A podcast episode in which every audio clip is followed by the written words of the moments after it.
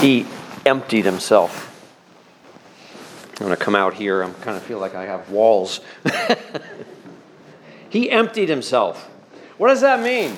Now, it depends on which translation you have of Philippians, but uh, it might say he um, let go of, but Christ emptied himself. I like that particular translation here in Philippians chapter 2. Letting go of all his godliness. He's part of the Holy Trinity. He's eternally part of God Father, Son, and Holy Spirit, eternally coexistent. And the Son lets go of that eternal holiness long enough to become man. And then when Paul talks about this and describes this, he begins in verse 5 and he says, In your relationships with one another, have the same mindset as Christ Jesus. So keep that in mind and that word relationships, which we'll come back to in a moment. Because this passage teaches us many things, but, but on, a, on a very basic and important level, it's uh, the incarnation. This is Christmas. We usually think of Luke chapter 2, rightly so, as the Christmas passage. Also in Matthew, uh, excuse me, Mark, wait, Matthew, Matthew chapter 2, telling us the story of the people and the places that were involved in the birth of Jesus, but the meaning behind it is Philippians 2. The incarnation, who being in very nature God, didn't consider equality with God something to be used to his own advantage. Rather, he made himself nothing. That's where that phrase empty himself comes in. Okay, in some translations. Made himself nothing by taking the very nature of a servant. Big word, the incarnation, which simply means God took on flesh. God became man.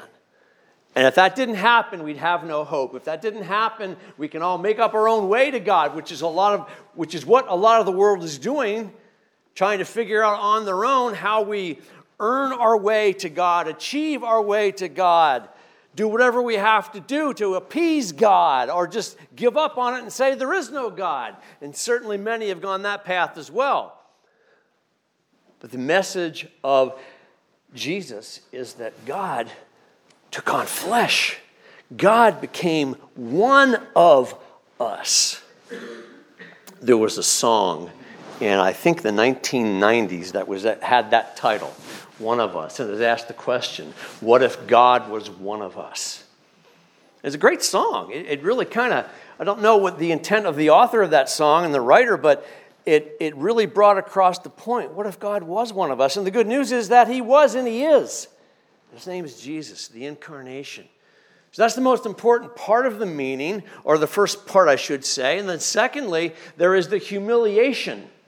Not only did he take on flesh, giving up eternal holiness that we can hardly even describe, John in Revelation does the best he can to, to look at the vision that God gave of him of, of what heaven is, and, and, he, and he put it in the terms that he could. You know, gold and brightness and just creatures beyond description. And he, he gave it some language, but it's insufficient to describe the indescribable. But he, it's not just that he left that.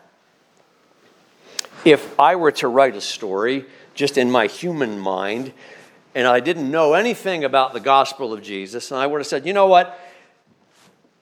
there's got to be a God out there somewhere. This, this, this universe is so big, this world is so complex. There, has got to be some designer behind it. And, you know, so, so if God were to become man, how would I make it up?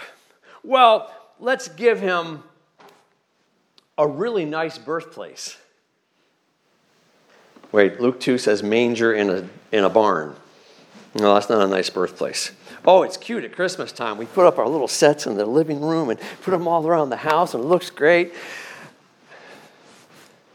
Giovanni wasn't born in a barn, I hope.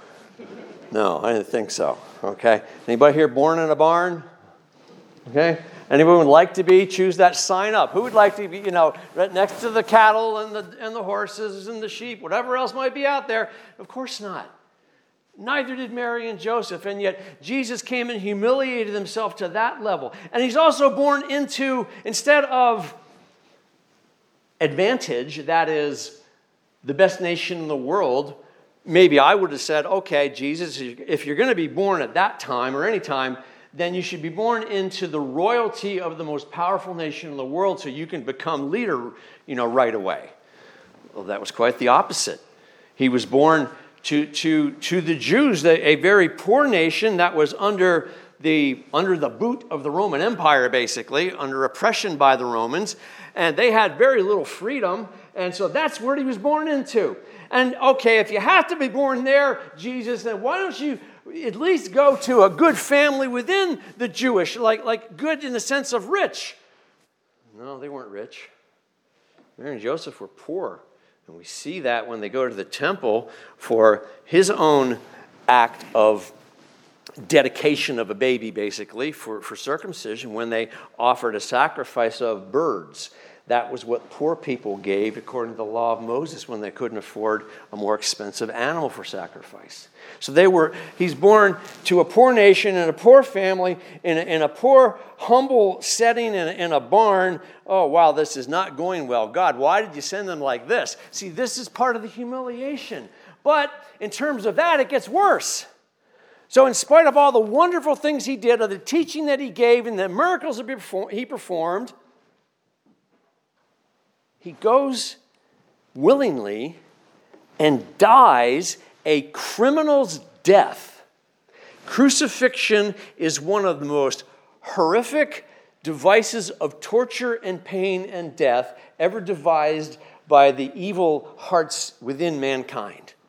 The Romans did it very intentionally to, to make everyone fearful of them, and it worked pretty well.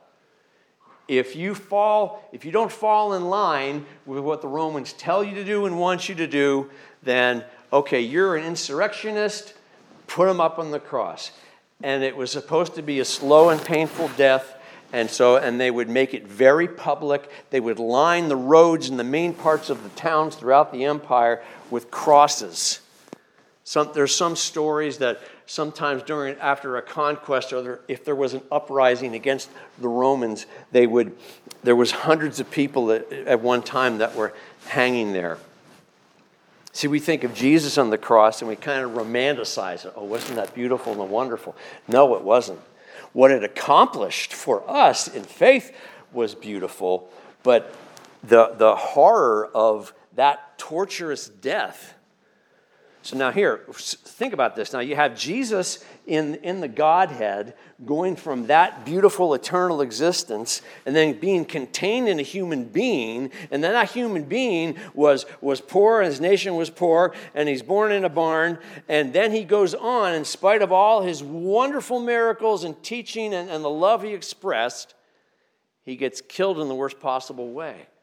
This is the extreme humiliation of the cross. In being found in appearance as a man, he humbled himself. That word almost seems too, too soft to describe what he went through by becoming obedient to death, even death on a cross.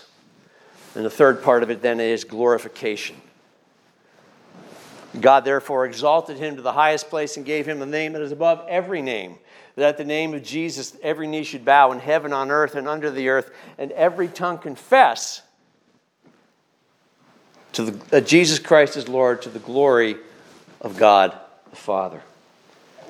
So it goes from glory to humility and suffering, and then back to glory. Back to glory because of what he did. It's the most glorious it's the most glorious act ever done by anyone, and that is what God honored him for eternally and continues to honor him for, and we are honored. Now, there's more to this passage because this story isn't just so we can sit back and be a spectator and say, wow, look at what Jesus did. Thank you, Jesus. Let's give Jesus a big round of applause. And, and don't get me wrong, we, we should praise him. And every, every tongue should confess that he's Lord. But it isn't just what he did outside of us, somewhere else. It's what he can and will do in you. When you believe that this is true and that it's true for you, that can begin to transform your life, but he left it up to you. He's not going to force himself on you. Let's go back to that first verse. In your relationships with one another. So that was the, the setup for what Paul just described about this, this incarnation, this humiliation, this glorification of Jesus, the Son of God. But in your relationships with one another, keep this in mind, or some, some translations might say, let this be your attitude, the way that you think in relationships, not just in, in how you think about God, but how you think about everybody that you're in a relationship with. Your spouse, your children, your friends, your neighbors, co-workers. We have multiple relationships in all of our lives. So what does the humbling of Jesus coming from the Godhead and dying and then rising again and being glorified, what does that have to do with your relationships? First of all, there's authority involved. We should strive to have Jesus like authority. Authority can be a intimidating word because too often authority is used in oppressive ways. And probably all of us could tell stories, and some of them perhaps even, even very, very sad stories if you're willing to talk about the, how authority has has overridden your life or oppressed you in some way at, at whatever level. But that's not Jesus like authority. So here's Jesus who has the authority as part of the eternal Godhead coming onto earth. And he didn't step onto earth and say, All right, here I am, everybody, worship me. Come on, bring it on, let's go. No, he just humbly went about his business and loved people and helped people. And, and he, he called out oppression. He called out the, the Roman Empire sometimes and the, and the, the, the scandal of his own people, the, the Sadducees and the Pharisees and the leaders. And, and, and when, when they were just abusing the law of Moses. And he did do that, but he never insisted on being worshiped. He just showed a way of love, showed a way of our worthiness is found in relationship with God. Therefore, our relationships need to align with the way of God. So, in whatever way that I have authority, am I being Jesus like? Moms and dads, are we looking down upon our children and just saying, Well, I'm the parent and you better listen? Have I ever said that? Yeah, okay. maybe not in so many words, but yeah, I mean, it's there. You, you get frustrated. These children, they come with their own wills. Oh! they come with their own ways. And if we're honest, moms and dads, the thing that frustrates us the most about our kids is when they begin to fall and fail in the same ways that we have fallen and failed. And that, that's, that's an honesty that you have to have with yourself to see that. And that helps you react differently and react better. And to have a Christ like response in that authority structure. Um, but other, other forms of authority. Um, if you are a boss or, or just at, at some level at, at, your job, if you have people that are, that are under you, that you are teaching or training, you're responsible for, how are you instilling that authority structure? Is it a Christ like way? Look at how Jesus, who was in authority over the 12 disciples, how did he lead them? He led them by, by a way of love, he led them by, um, by showing them what to do, not just telling them. Did he get frustrated with them? Yes, frequently. Those, those 12 guys, there too. All right, Jesus, you went through all of this anyway. I get it. You're trying to be humble on the earth. But go ahead and pick the best and the brightest people on the world in the world to be your apostles. No. He picked some klutzy fishermen. He picked a guy named Peter to lead the whole group when he left, and this guy had foot in the mouth disease.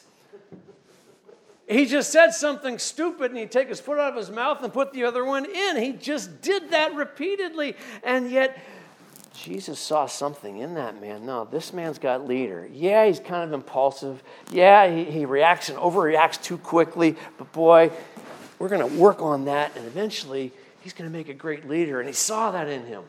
And if you, if you, if you're a leader in your life in any sense, you know, in, in your job, then sometimes people get frustrating to you. Well, hang in there and lead them by example. And, and, and by the way, pray for them. They don't have to know you're praying for them. If they're not a believer, fine. Pray for them anyway. You don't have to get permission. What about um, empathy? This comes in especially with, with, with parents. We, and, and really with a boss or any other situation where, where you were looking to that person that you are in authority over and saying, Yeah, I remember what it was like to be where you're at. So, moms and dads, your eight year old is driving you nuts, or more likely your 14 year old, all right? Remember what it was like to be 14. And even if your memories of your childhood, your adolescent years, if they are pain filled, well, the question is, why were they pain filled? Not the specifics so much, and that can be very hard for a lot of people, and I certainly acknowledge that. But at, at the very basic level, Childhood is a condition of powerlessness. You ever think about that? A baby is born and he's beautiful, but he can't feed himself. He can't make sure that he takes care of himself, wash himself. He can't do much of anything yet except look cute and adorable, and he does that really well. See, he's powerless. And we all start there. And, and, and, and building children, grow, helping lead children, is a process of helping them understand the power that they have step by step. And then hopefully, Lord willing, one day they're going to leave the nest and they're ready to be that adult in a responsible and loving way in the world. And if God blesses them with a child, they'll do the same. But Empathy means that I remember what it was like when my eight year old frustrated me to be eight. And it, it helps us calm the anger a little bit, the frustration with them. Remember, they are powerless and they completely depend on you. And then humility. Jesus like humility. It's not about me. A couple weeks ago, I, that was the title of the sermon. It, it, it, it's about we. It's all about we, not me. And this is true in our relationships as well. If your friendship is based upon what your friend can give to you, what they provide for you, how they make you feel, and it's all completely one sided, that's not a very healthy friendship. And if you have a friend that you is sort of taking that from you, then step aside for a moment and start showing some humility toward them. Ask them what they need, ask them how they are, not just making it about your troubles. Friendship is supposed to be reciprocal, right? It's supposed to be I'm going to help you when you're in need, you're going to help me. And in the, in the middle there, we're going to enjoy life together. We're going to enjoy experiences. We're, we're going to do things that, that make this life somehow more worthwhile because there's people like you in this world and you're my friend. That takes humility. It takes humility, again, going back to the parent model, the parent authority, to say to your child when you messed up. That is one of the most important things of parenting. I cannot overstress that, parents. When you mess up, be honest with your son or daughter about it. Cool off, say, you know what? I flew off the handle there and I should have done that. Now, what they did is still wrong that made you angry, but your wrong didn't make their wrong okay. It, it, it, their wrong doesn't make yours okay. So when we, when we mess up as parents, that act of humility really says something to the child about, about proper authority and about forgiveness and about humility. And then lastly, there is forgiveness, which is, which is what this, this emptying of the Christ accomplished. It was forgiveness for us all. And as it says in the Lord's Prayer, which we will say in our prayer time in a few moments, we are to we ask God to forgive us and then forgive others. It is a flow through experience. It's not just meant, oh, thank you, Jesus, you died on the cross, you forgave me. Wow, that's great. Thank you, amen. That's great. It is great. It's wonderful. Pass it on. Forgive as you have been forgiven. And this is also a, an authority situation. Like in a friendship, you don't generally have one in authority over the other, it's, it's a common bond that you have. But when there is an offense in any relationship, authority steps in because the person who was offended has the, the challenge and the blessing of extending forgiveness. In other words, you have some power because you're offended. What will you do with that power? Will you divide and never speak to that person again? Or even worse, will you try to enact vengeance or retribution upon them because of their offense? See, that, that's power.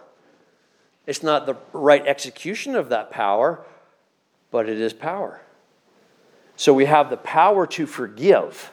We have the power to say them, to them, that really hurt me, and I forgive you. And that's not easy. And sometimes forgiveness, in, in especially very abusive situations, isn't even appropriate to go to that person. So Jesus talks about forgiving from the heart, which is really what matters the most, by the way. If you just say the words, how many times we ask our kids, say you're sorry? And you get this, I'm sorry I did that. So forgiveness isn't about just saying it, it's got to be right here.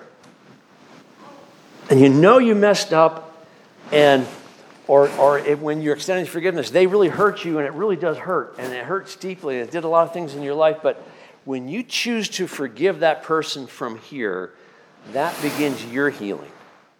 And if you're able to say that to that person, if it's appropriate for you to say to that person, okay. But sometimes women in very abusive marriages, that's, that's not possible nor even safe. Okay? But from the heart, they can still do that. Another reason that's important is you can even forgive someone who's no longer alive. Anyone in your life passed away and there was this unresolved situation? Forgiveness is still available to you to, in your heart, forgive them. And I, I know people that have, have done exactly this. They get to that place where you, you wish you had said something to them and maybe they died quickly or you, you just you delayed it for years and years or, or you never talked to them and then they died. And so when they get to that place where you're, you're forgiving from your heart, then I've seen them like go to their graveside and say that. Maybe some of you have done that. And none of this is easy, by the way, but this is all part of relationships and authority and the structure that Jesus didn't just do this to show us, wow, Jesus, yay, you came into the world and died for us and rose again, we praise you. No, it's that so we can learn that we have to die to ourselves, so we can learn we have to enter into humility. And, and uh, Peter wrote about Jesus entering into, into hell after he died you know, in those three days between his death and resurrection. And why did he do that? Because nothing separates us from the love of God.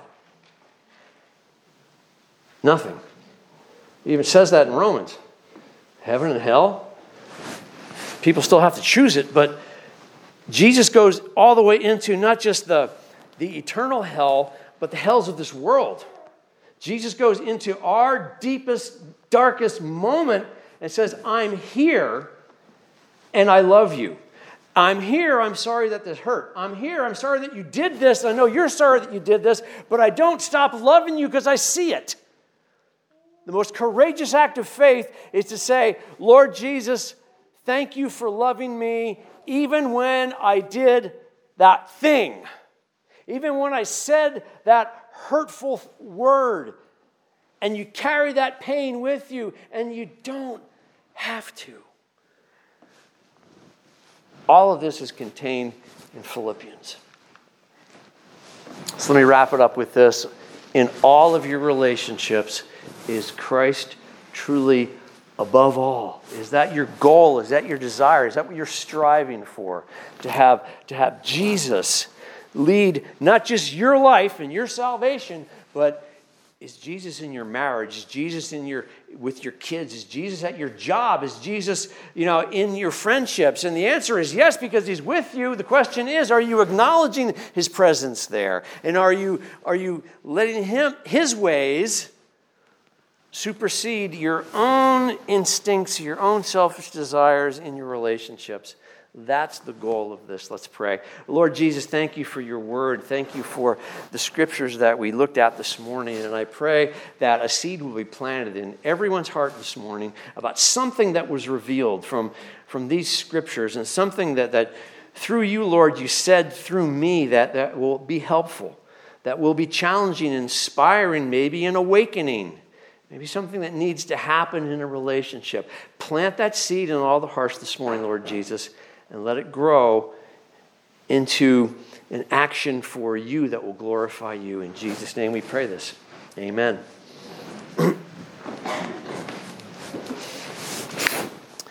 Kim's going to come right now and we're going to sing and then we're going to go into um, a time of prayer.